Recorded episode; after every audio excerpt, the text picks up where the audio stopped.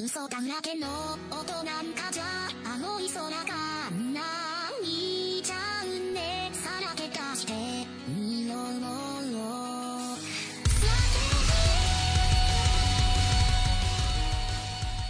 はい、えー、ぐだぐだゲームラジオ第よんひゃくろっかいお便り会でございます。えー、今流れている新年一発目の初音ミクさんの歌は何でしょうございましょう。うわーしまった、何も考えてなかった。司さん何か考えてありますか？いやーとっくにですよね、ごめんね急にえー、では今流れてる曲は、あいつもその新年っぽい曲をいつもだったら集めているのに、えーえー、はい、えー、じゃあ今流れてるミクさんの曲は、はい、えーえー、イモ P さんで歌のかけらとです。はい、えー、X からいただいたお便りを紹介させていただきたいと思います。つかさんよろしくお願いいたします。お願いします。はい、えー、ピスケさんからいただきました。ありがとうございます。ありがとうございます。えー、今年はサブスクにもたくさん入っていますし、えー、年始をゆっくり過ごす材料にさせていただきます。毎年、うん、本当に楽しみにしております。はいはいはい、ありがとうございます。えーとあれですね、えー、と前回その年末に配信したあの、はい、にせんにじゅうさんねんぐだらじ映画ベストスリーの回にいただいたやつですね。いつもそのなんかな何気にそのぐだらじのベストスリーで、ね、うん、発表されたそのベストスリーにランクインしてたのを見てますっていう人も結構いてくださってて嬉しいですよね。うん、ちなみにちなみに、うん、あのベストスリーの配信したのがじゅうにがつの頭だったじゃないですか、うん、じゅうにがつのじゅういちかな、その結構前の方だったじゃないですか。だからにせんにじゅうよねんになるまで結構期間があって、うん、あの さん、よんしゅうまだ期間があって、はい、でその期間も映画見れたじゃないですか。まあまあまあ、はい、なんかそのあこれもしかしたらベストスリーに入れられたかもみたいなのってあった？うん、ナイス。僕もない結果ない結果ないあ、ただただ僕ね見たかった映画で、あのトットちゃん見たかったんですよ。ああ、トットちゃんね、なんか面白いっていうね。はい、うん、トットちゃんはあのー、黒柳徹子さんの小説、そうそうそうそうそうそう、はい、窓際のトットちゃんなんですけど、はい、僕はもともと小説も読んでて、まあ、トットちゃん小説っていうか、まあ、自伝自伝か、あの書本を読んでて、うん、話も大体知ってたから、はいはい、それで、えー、どんな感じかなと思って見に行ったんだけど、あのよかったですよ。窓際のトットちゃんね、面白いです普通に、うん、あのビジュアル絵柄が、まあ、キャラクタートットちゃんのキャラクターもそうだし、はい、なんつうんだろうな、ちょっとあの淡い水彩タッチの画風っていうか、背景も綺麗で、しかもその場面っていうか、多分トットちゃん本人の心情に合わせてだと思うんだけど、楽しい時はそのなんかその楽しそうな世界観になるし、悲しくて落ち込んでる時はちょっと周りの世界もちょっとトーンが落ちるみたいな感じで、そのなんだろう、いろんなタッチで世界を描いてて、なんかちょっとそのアーティスティックというかビジュアル的にも良、えー、かったですね。映像として見てるのが楽しい感じの映画でした。へー、うん、まあ気になるな。ただ、うん、そうそうそう、あの全然おすすめなんだけど、ただまあじゃあベストスリーを覆すかっていうと、僕個人的にはそこまでではなかった。まあでももともと知ってたっていうのもあるし、あ、はいはい、まあベストスリーに食い込むまではなかったが、でも人にはおすすめできるかなっていう感じでした。トットちゃん、ね、人気人気というか良かったよ。まだギリやってるかもな、場所によっては。そうそう、いろんな エスエヌエス で噂は聞いてますから、うん、機会があったら見たいなと思いますけど。うんうんうんうん。でも黒柳徹子さんすごいですね。あのいつ何歳なんですかこの方は今。黒柳徹子さん何歳なんだろうね。もう相当ですよ。ひゃくさいとは言ってないと思いますけども。だって僕が子供の頃からもうあの感じだったもんあの感じでしたよ。玉ねぎ頭のね、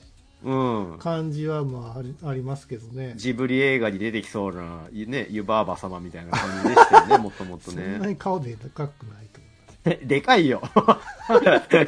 あ、頭がでかいのかあれは。そうそうそう玉ねぎ頭ね、いつも飴玉を入れてるっていう本当の本当の話ねえ、なんかまあね、まだ元気元気なのかどうかわかんないですけども、あ、元気ですよ。あのトットちゃんも、はい、あの黒柳徹子さん本人が慣れを入れてくれてます。ああ、そうなんですね。うん、へえ、そうそうそう、うん、この頃私はこうでしたみたいなことをちゃんと言ってくれてるんで、その声の感じからすると割とお元気、割とつかお元気です、はい、年の割にはってことね。うん、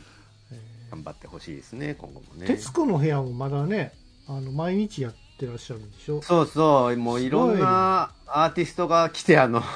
俺、レディー・ガガが来た回が一番面白いんだけど、あの見た見た、あの、衣装がすごいね。コラだろ、これ、さすがにって思ったら、コラじゃない。なんか、徹子さんよりもすごいインパクトの人いるんだ、この世にって思ったよね。あの、下駄じゃないけど、ないね、あの、靴がすごいインパクトあってさ。すごかった。ヒールじゃねえよ、なんだあれ。ね、もう一つすごかったのはね、話変わるけど、あの年末のあの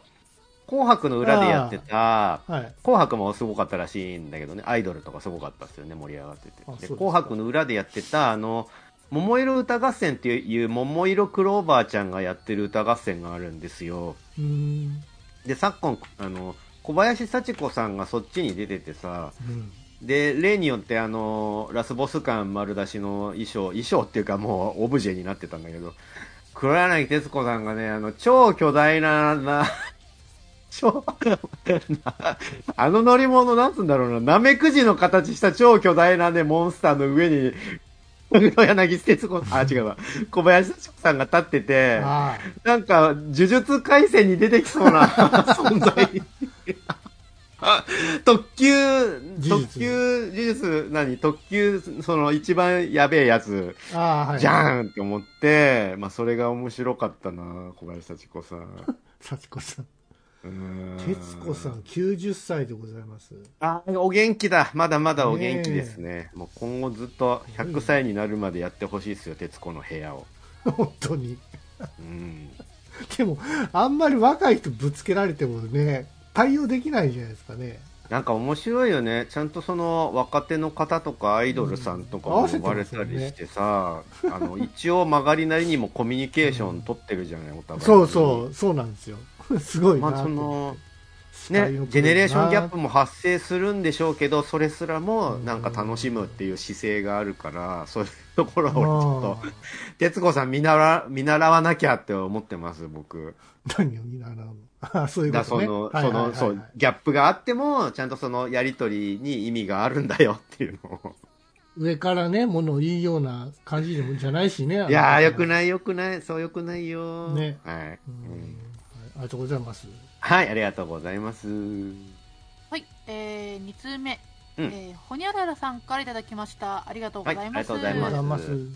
えー、ひゃくカメセレクション視聴中、うん、お二人もこんな感じで仕事されているのかしら？はいはい、ありがとうございます。うん、えっと、ひゃくカメっていう、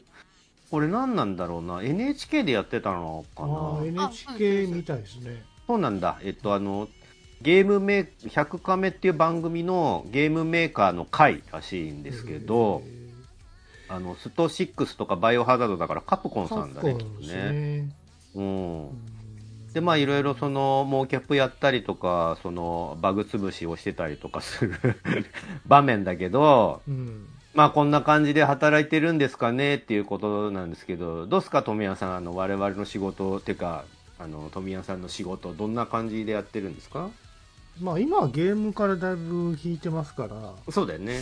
アニメの方を全面的にやってるんで、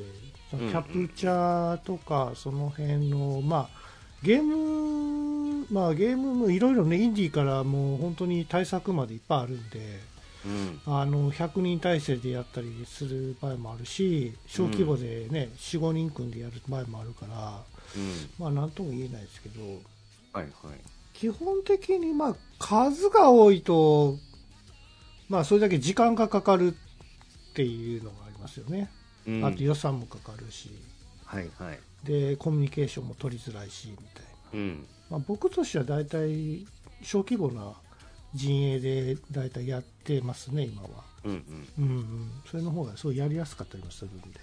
なんかまあその富山さんとかまさにそうだと思うんですけど、今アニメも結構数が多いし、うん、で僕なんかはそのソシャゲとかのデータ作ったりあの監修、えーとディレクションかしたりすることもあるんですけど、はいはい、まあそのソシャゲの数も多いしで、はい、なんか結果そのなんか仕事にね襟好みさえしなければ仕事に困るってことはそうそうなさそうな界隈ではありますよね今僕たちがいる。そうですね、うんうんうん、なんか昔はその僕と富谷さんが同じ会社もともといたんですけど、そのゲーム業界ゲーム会社にいたんですけど、うん、ゲーム会社にいた時はやっぱりそのバグ取りとかもやってましたよね、実際にゲームのデータを作ったりもしてましたけど。そうで僕はもうファミコンから作ってたんで。ああそうだよね、富谷さんはもう忍者竜剣伝の頃からの人だからそうバグ取りはもう基本でしたねうん、うんまあ、嫌な顔されますけどねプログラマーにあのー、あのバグバグバグ取って嬉しいって思うのもおかしいな話なんですけど、はいはいはい、結構楽しいんですよねバグ取りって。意外に何が楽しいかっていうとあのプログラマーの顔を見るのが楽しいんですよ。だってさもう結構さ発売間際に出たりすると割と大問題だったりするじゃないですか結構そのしかもねデカめのそうそうそうあのゲームがフリーズとか、ね、そう進行できなくなるタイプのバグとかだと大ごとになってさその再現性じゃあもう一回どうやったら再現できるんだこのバグみたいなのを調べたりとかそう会社総出でねバグ潰昔はねあの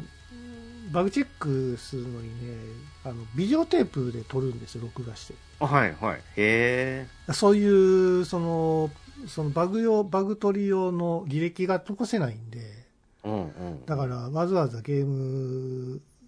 プログラムを回してでビデオで、まうんまあ、撮って録画してほんでこういうところで止まりますよみたいなことをプログラマーに見せるみたいな感じなんですよ。ファミコン時代ですけど、ね、ファミコンとかスーファミ時代でしたけど、はいはいうん、そうなんかさあの当たり前のことなんだけどさファミコンの頃、ま、とかもまあバグってもちろんあったわけなんですけど、うん、そのゲームの容量が増えたりとかより複雑化したりとかそれこそグラフィックだってどんどんこうやって進化してるさこの状況でうん、あのそのゲームにの中のどっかしらにあるバグなんていうのはもうさ、うん、あのバグを全て潰すっていうのはもう無理じゃないまあ必ず、ね、必ずどっかしらにはバグっていうかさ潰せてない何か不具合みたいなのはどっかしらに残るよね、まあ、ただ昔はねやっぱり致命的なバグはねやっぱり避けないとダメなんですよ、はいはいはい、っていうのはその今はそのインターネットでさパッチを当てられるわけなんで、うんうん、だからそれで回避できるんですけど昔はもうロムで焼いちゃったらそれまでなんで、はいはい、そうだよね。だそれでもしカットビーバグ的なものが出ちゃったら回収騒ぎになりますから、うん、そう返品扱いなんですよ。それ、それ僕ねそれで炎上したんですよ一度あのバグ取ったんだよバグ取ったのに、うんはい、その進行の人が工場にそのバグが残ってる方のロムを持ってっちゃったのよ。あやってもうたでしかも散々工場を待たせた末だったからそれ以上待たせることができなくて、はいはい、でバグがあるのを承知の上で商品に焼いて、はい、それをリリースしたら当たり前なんだけどバグがある結構深刻なバグだったのしかもあの進行止まっちゃうタイプのバグだったから、はあ、もう大炎上してで僕グラフィックだから関係ないのにあのその何にちゃんに名前が載ったんですよずらーっとスタッフ全員先般としてこいつら全員その一味だっつってまあ僕だから自分の名前検索すると一時期出たんですよにちゃんにそうだねでそれももうそのネットでパッチを当てるっていうのができなかったから、ね、それをあの シーディー で購入者に希望した購入者に全部配るっていうさアナログな方法でやってたけど そ, れもうそれのおかげでだいぶ売り上げはもうひどかったな。スーファミの時はね返品騒ぎが多かったね。なるなるよね。だから必死だったよね、リリースの直前とかね。まあプログラムもそこまで高度なものを使ってるわけじゃないから、うん、まあバグ取りもできや や, やろうともできるんで別にまあ、うん、大丈夫だったと思いますけど、まあ期間的な余裕とかがねない場合はやっぱり、うん、納品が迫ってくるとやっぱり厳しかったりしてたんで、そうですね、やっぱりあのマッキーの時というかもう納品ギリギリまでやってたから、はい、まあ、泊まり込みもザラでやってました、ね、ザラでしたザラでした。ああのか会社に炊飯器とか持ってきてる人とかいたからご飯ご飯炊いたり会社で寝るのも普通みたいなやつだから生活になってるじゃんとか思って、まあ、若いからできたんですよそれって。今はもう無理だしやりたくないです。いや, い や, いや今はほら、うん、別にあの会社っていうよりもリモートでやるからさ。そうだよね。そうそうそう、今そうそう僕もそうなんですけど、僕の僕は今もう完全にリモートの環境になっちゃってるんで、うん、好きな時間に仕事できるじゃないですか。そうそうそうだ、逆に夜中仕事したりしてもいいんですよ。そうそう、まあ、ほほ本当はねあの夜中にあんまそのデータの更新かけるのはあんま本当は良くないんだけどそれはあんま良くない、やめてほしいぐらいですけどまあでも夜中にねそのデータいじったりとか出ましたね。まあ逆に、ね、逆になんかその、はい、いつでもできるやみたいな感じになるからなんかちょっとダラダラしちゃいますよね、その辺、うんうん、あるある、それもありますね。そうそう、なんかね僕あの一個だけ印象深かったエピソードが、うん、とそのね、富山さんと同じ会社いた時に、はあ、あるタイトルを作ってたわけなんですけど、はあ、アールピージー なんですけど、はあ、そのあの犬のキャラが出てくるんですよ、うん、あのあのゲームのタイトルは伏せて説明すると、うん、あのプレイヤーに犬のキャラがいるゲーム で,、うん、でその犬にあのオプション載せられる、オプションつけられるんですね、うん、まあいろいろそのなんか乗っけたりできるんですよワンちゃんに、まあ、帽子とかね。そうそうそうそう、うん、あその背中にも乗せられるんです。あ、はいはい、うん、でその背中に乗せるキャラが、えーと、各プレイヤーキャラの エスディー 化したぬいぐるみを乗せられる仕様だったんですよ、はいはいはい、オプションとして、はいはい、まあそれになんかなんかその性能的な何かとかがあったかどうかちょっと覚えてないんだけど、ただ単に多分多分飾りだったと思う。その飾りとして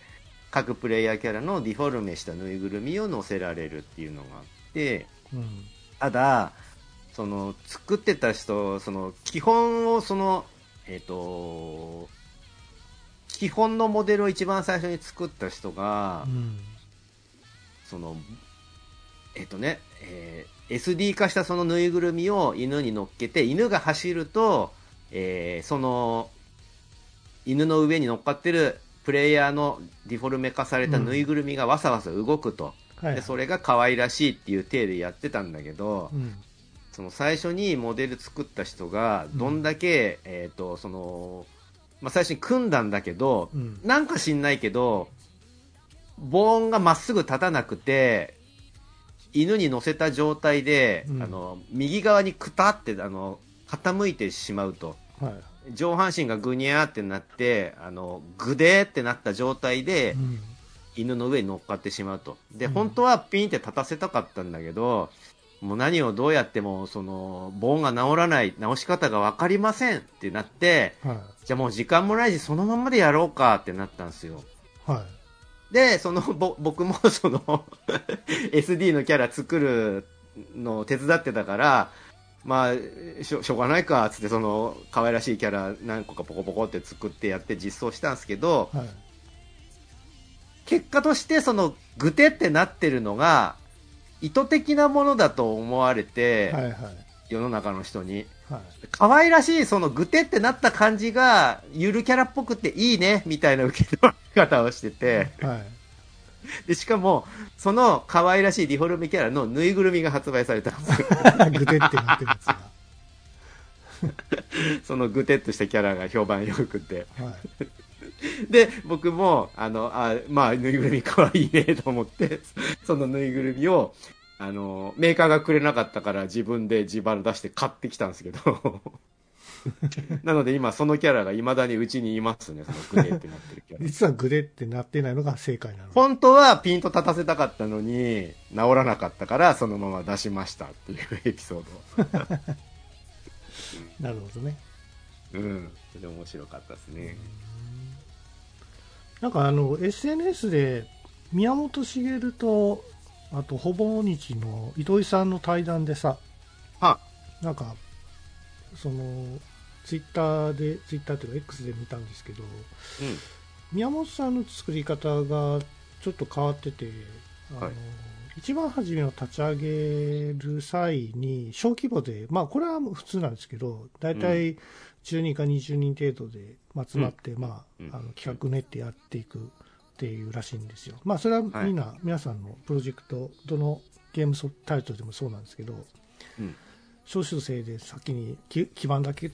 組むんですけど、うん、その時に宮本さんの作り方としてはデザイナー入れないんですって。あ、へえ、そうなんだ。そうだからデザイナーにいるとデザインに引っ張られちゃうっぽいらしくて。なるほど。あ、だから初めデザイン抜きであのやっていくっていうのがちょっと新しくて、あ、面白いなと思いましたね、うん、なんか逆っぽい、ね、印象ありますけどね。先にデザイン決めていろいろ世界観とか広げていくみたいなのが普通な感じしてましたけど。いや多分ねゲームの本質のこと言ってるんだと思うんですよ。なるほどね。基本的にゲームの本質ってグラフィックいらないんですよ。ああ、なるほど、そういうことです、ね。はい、丸×で十分なんで。なるほど、まあ、そこをまずあの突き詰めていきたいっていうことだったと思うんですね。でグラフィック入れちゃうとどうしても世界観を作っちゃうからやるやるね、それにあのいろんな人がやっぱりあのイメージ作っちゃって縛られちゃうっていうことになって、はい、いやーどこの机にだそれはあるよあるよ、世界観ばっかね先に先走っちゃって実が伴わないゲームとかね。だからちゃんとしたそのゲーム、このゲームはどういうゲームなのかっていうちゃんとしたその方向性とか本質っていうのをまず一から作り上げるためにはやっぱりデザイン抜きでやるのがいいっていう考え方はちょっと感銘受けましたね、僕も。なるほど、確かにね、うん。まあ、実際任天堂のゲームってそのキャラクターとか側が変わっても面白いものが多いですもんね、うん、そうそう。そのシステムっていうか元がしっかりしてるからさ。だから本来はねあの本当に丸×だけでも組めるあの組めるというかその、うん、作って面白ければ何やっても面白いんですよ。まあ確かにそうですよね。そう側なんて後でもできるんで、うん、そうそれすごいいい、いいやり方だなと思いましたね。なるほど。どうしてもやっぱりデザインありきじゃないですか今は。いや確かにそうですよね。そうね、こういうキャラ動かしたいみたいなとこから入りがちですよね。そうそうそう。本来ゲームってそこじゃねえよなっていう、うん、確かに確かに。ゲームはシステムの面白さが一番ですからね。なるほどね。それは僕も同意見ですね。うん、はい、いやいいお話ですよそれは。ね、まあゲーム、まあまあ、僕もちょっとねゲーム関連は今年ちょっといろいろ手出していきたいなとは思ってるんで、うん、ちょっと営業かけていこうかなと思うんですけども、うん、ちょっとアニメがねどうしてもあの単価がっていうかカット単価が安くて、うん、なかなかね会社が回っていかないんで、なるべく映像関連でまあゲーム方面とかあと多種事業の方でもちょっと営業したいなと思ってますので、うん、はい、うん、まあ、もし私にご興味があればご連絡ください、うん、あ営業営業そうそうそうそう。大変なんですよ今。いやまあ実際そのあアニメとかやっぱさ、うん、あのし仕事で携わる側になってみると、うん、あ日本のアニメってなんだろう も, もっとクリエイター優遇してもいいんじゃないかなと思うよね。そうね。だって劇場版レベルでさテレビシリーズ作られてるわけじゃないですか。まあ一部違い、まあ一部ねなんか手抜いてるのもありますけど、うん、でもやっぱ鬼滅とかさ早々のフリーレンとか見てるとこれが普通って言われちゃうとね、いやいやいやいやみたいな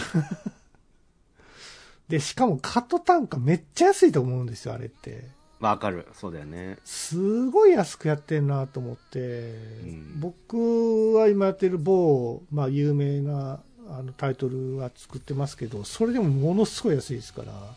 なんかさ、あのー、どこだっけ、なんかあのほらブラックなとこあって、なんかそのさ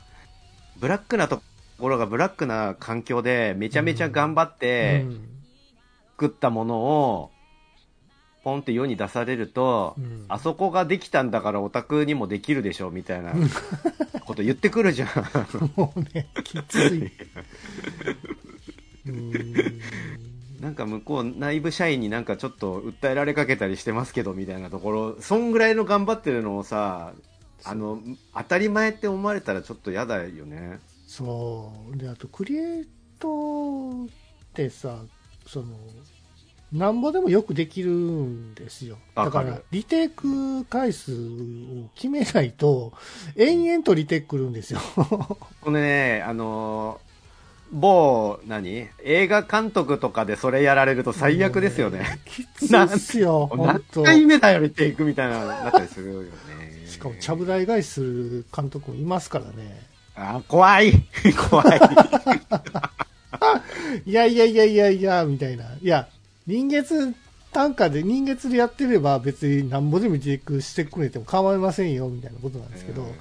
カット単価でやれるね、そんなことやられたらもう終わりなんですよ。いや大変ですよ、怖いっすよ、うん。まあ、できれば本当に人月でね全部やりたいですね、もう本当、うん、そうそう願いますああそうですねは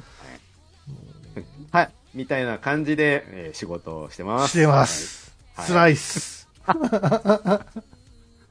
いやゲームとかその映像関連以外になんか俺仕事はもしやるとしたら何があるかなと思ったことある？ああ、今の業界以外に。以外に。うん、あ、ただ、その、なんだろう。あのー、これね、あのー、人が、人が、うんうん、その、仕事を与える側が、お前好きでやってんだからいいだろって言って金出さないのはダメだけど、うん、ダメだけど、うん、ダメだね。やる側からしたら、確かに、好きなことだから頑張れるっていうのは一個あると思うんですよ。やりたくない仕事だったら、僕昔バイトでそれこそあの某あのた、えー、宅急便宅急便系のその仕分けとかもやったんだけど、もう二度とやりたくないって思うし、あ、なんかそのヤンキー上がりの連中が幅利かせてるんですよあ、もうそ人間関係的ななんかその体の辛さは耐えられても、そのずっとその何学校時代に先生から怒られてきた人間がそこでは立場が上であることを利用して、うん、今度は怒る立場になってやるぜみたいな感じの連中がいたりして、もうそれのせいでもう二度とやりたくないなと思ったりとかあ、まあそのね、合う合わないとかもあると思うんですけど、まあね、な、そのなんだろうな、難しいよね。今の仕事以外にできるだけ自分がやりたいって思うことで何か見つけられたら御の字だけど、そうね、その旗から見たら楽しく見えるけど履いてみたらめっちゃ辛かったりっていうのもあるからね。そうそうそう、あの前うちのさ、その富谷さんと一緒にいた会社で、はい、会社辞める人がさ、はい、あのまあ、ちらほらやっぱ辞める人いたわけなんだけど、我々もそうだけど、はい、その辞めるときにね、あの同じ会業界に行くのって思ったら、その子はその人はあの車を運転するのが好きなんで、うん、あのバスの運転手になりますって言ったのあ、業業ね、分かっちゃうよね。業界そのずっと結構長いことキャリア積んでて、あ、そそこはもう手放しちゃうんだって思って、はいはいはい、ただその人は運転するのが本当に好きだから、それ以降はバスの運転手をやるって道を選んだんだと思うんですよ。でしょうね。な、そういうのとか、あと あ, あれですね。あと飲食店とか。そうそうそうそう、飲食店とかね、飲食店、ね、お店お店潰れちゃったんでしょ、今もないんですよ、ね、そう、そうでしょうーん。あとその同じような道で近い道に進まれる方もいたりして、その造形師の道歩まれた、ああ、はいはいはいね、今ね、今どうしてるんですかね、わかんないですけど、相変わらずでもやっってるんじゃないですか、そのセンスすごかった方だから。そうですね、さ、うんうん、需要はあると思いますよ、造形に関しては。俺そのね、あの時のその人の判断はすげえなと思ったのが、うん、僕から見ても超うまい人で、うん、あのモンスターデザインとかをねされてた方なんだけど、うんうん す, ね、すごいセンスあるし、もうそのえっと、一つのタイトルのモンスターデザインほぼほぼその人がやってて、もうそのこのゲームのモンスターデザインはその人ぐらいの感じだったのに、うん、その人から言わせると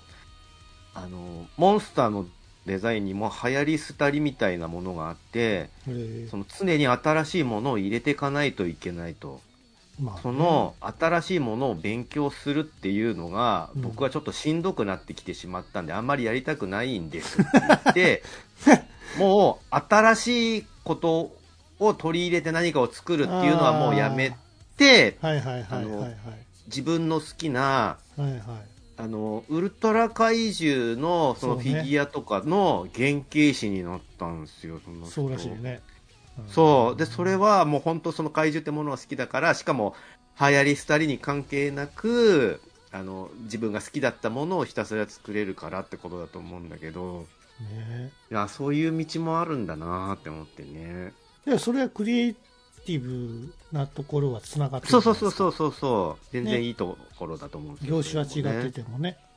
そうそう、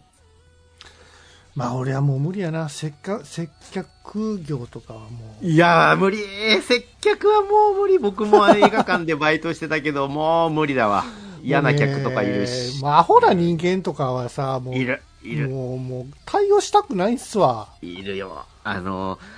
日本人の悪いところで接客業だから客の方が偉いっていう認識がやっぱ根付いちゃってて、無理なクレーム言ってくるやついるんですよ。あとあとカップル連れで男の方が大抵あの店員に対してイキってくるんですよ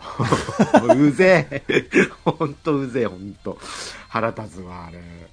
な。サービスカウンターとかもやってたしさ、いやー、あのー、大変ですよあとビデオビデオの受付、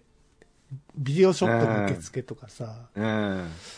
ん、もうヤーサーみたいなやつが入ってくるからもう怖いと思って。いやいるよ、いるいる、本当に普通にいるよなんなんと思ってまあアホみたいなやついてるしな、ね、まあまあいろんな、まあまあでも全部アホじゃないですよ。大体きゅうわりはまともな人なんで、うん、いちわりがちょっとへちょっとなみたいな人が多いんで、もうそのねいちわりのインパクトが強すぎて、ね、強すぎるからね。そう、そう、そのなんかそういう事件がいっこあっただけでもうしばらく気持ちがズーンってなるから。あとねちょっと僕向いてるなと思うのは、はい、あのまあバイトなんですけど、ベルトコンベヤーに流れてくる品物を梱包する、プレスして梱包するっていう作業なんですね。あるね、あるね。それをまああのなんかでかい品物がベルトコンベヤーに流れてきてそれを束をね、はい、まあ、みっつよっつ重ねてプレスして、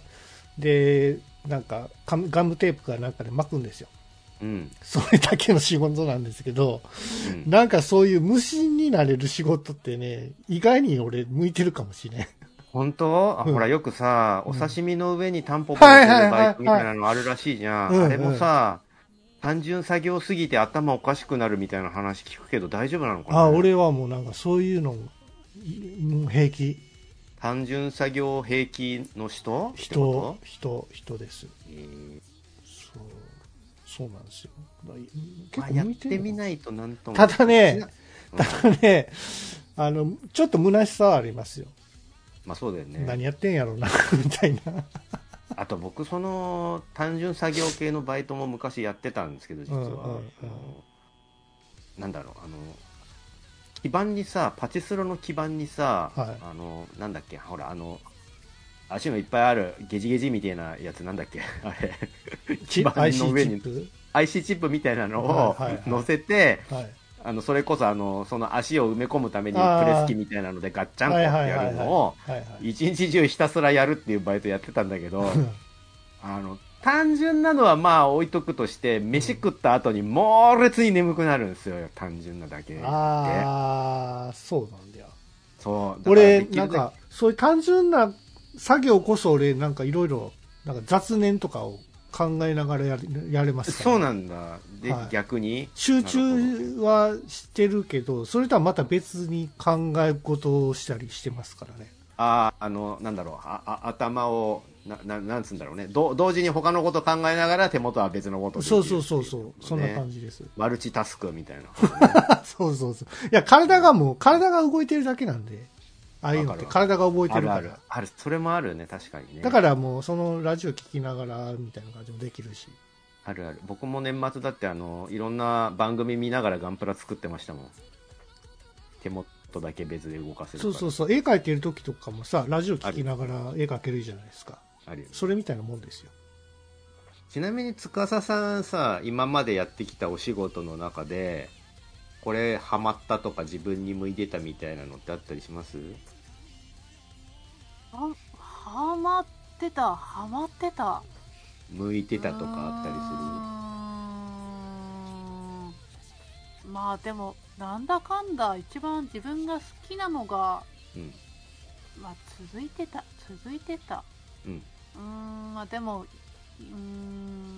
まあ楽しかったといえば楽しかったですかね。本屋さんですけど、えーと、い今も継続してやってるやつ？ああ、まあ違う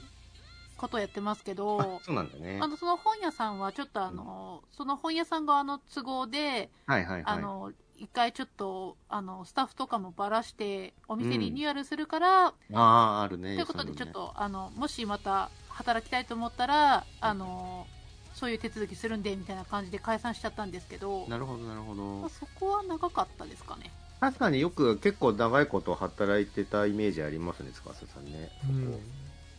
なんかなんだかんだ言ってやっぱさ、我々もそうだけどさ、あの長く続けられてるっていうのが割とその指標になるっていうか、向いてるのかもなって思う感じありますよね。うーん、どうだろうな。可能性ってさ無限大なんですよ。まあまあまあまあ。だから本来もしかしたら自分のなんかポテンシャル ひゃくパーセント をなんか出し切れる職業ってあんちゃうかみたいな。わかるよ。わかるけどそれは、うん、あのね、軽く中二病入ってる要素もあって。え、どういうこと？俺も、もしボ、ボクサーになってたらとか、うん、もしプロ野球のピッチャーになってた、うん、なんか知んないけどひゃくろくじゅっキロぐらい投げられるなの、うん、か可能性あるのではとか思うけど、うん、まあ可能性は確かにね、やってみるまでは常にあるはあるけどね。いや、な、何、やっぱりね、こういう、まあ今の業界に来たのもなんかこう、ね、僕はもう中学生の時に、まあ、ガンダムに出会ってしまったっていうところが原点なんですけども、やっぱり何か人とかもあの作品にやっぱり左右する分岐点っていうのはあるじゃないですか。あるね。やっぱそういうところで人生って変わるんだなと思いますね。そうですね、うん、なんかそのまあ、今の仕事にも役に立ってるんだけど、その、まあ、それこそガンダムですとかそういうののさ、うん、およそ自分の自己満足で蓄えてるだけで他の人にとっては何の役にも立たないであろう知識とかが仕事に案外活かせたりすると、うん、めちゃめちゃ嬉しい。そうね。あ、この知識って役立てることあるんだとか思って、うん、あ、この知識知ってんのって案外僕だけなのだ、このあの割とこの界隈ではとかをなると結構重宝されたりするじゃないですか、その知識が。そうね。そういうのが割と嬉しかったりもするかな、うん、まあ、あと長続きすることはやっぱり努力をじ努力として考えないことだからな。それですかね、やっぱね。うん、とにかく、まあ、楽しいっていう考え方もちょっと変なのかもしれないけど、うん、辛いなとかもうなんかやめたいなっていう気持ちがあったらもうそれで終わりじゃないですかね。うんうんうん、うん、もうそれが興味がないってことですから、うん、何かしら続けてるっていうのはやっぱりそれだけ魅力が自分の中にまだあるってことじゃないですかね。あるじゃないですかね。そうね。あとはその継続の恐ろしさっていうか積み重ねのすごさっていうか、あの僕がなりたくてなれなかったのに漫画家がっていう職業があるんですけど、はあはあ、僕の友達であの漫画家になった子がいて、超絶絵うまい人なんですけど、うん、あ, あの恐ろしかった、その常に絵を描いてるっていうか、ずっとペンで何かしら描いてる子で、うんうん、あのいち対いちで話してても、あのちゃんと会話はしてるのに右手で何かさらさら書いてたりとか常にするのよ。いますね。いる、まあ そ, まあ、そのおかげでそれの積み重ねでどんどん絵がもちろん上手くなってくんだけど、なんかね、その子があのゲーム会社に入ってた時期もあって、それがスクエニだったんだけど、スクエニに入ってあのあいろいろやっててね、スクエニに入ってで、えー、その入った日に周りが俺より全員うまいって言って、ね、だいぶショック受けてたりもしててすげえ世界だなって思ったのと、あとアニメ会社にも入ってて、その子はでそのめちゃめちゃ絵うまいやつなのにもう大量のリテイクを食らってて、あの紙の束を持って帰ってきてこれから仕事だっつって泣きそうになってたのとかなんかでも そ, それでもずっとその絵を描くっていうのをやめなかったから、まあ、その後ねそうやって漫画家になれたりもしてたんだけど、なんかそういうのですよね。そのそうね、なんかちょっと異常なぐらいにずっと何かを続けられる人そうそうそうそう、継続できればそれは才能です。もう勝てねえって思っちゃう、はい、そうなるとなんか無理無理ってなっちゃう、はい、うん、そうですね、うん、まあみたいなことでね、あの、はい、皆さんもいろんな仕事をされてると思いますが、はい、まあね、合う合わないにしろ今年も頑張っていきましょう、はい、ということで、えー、グラグラゲームラジオだいよんひゃくろっかいお便り会でございます。はい、ありがとうございます、はい。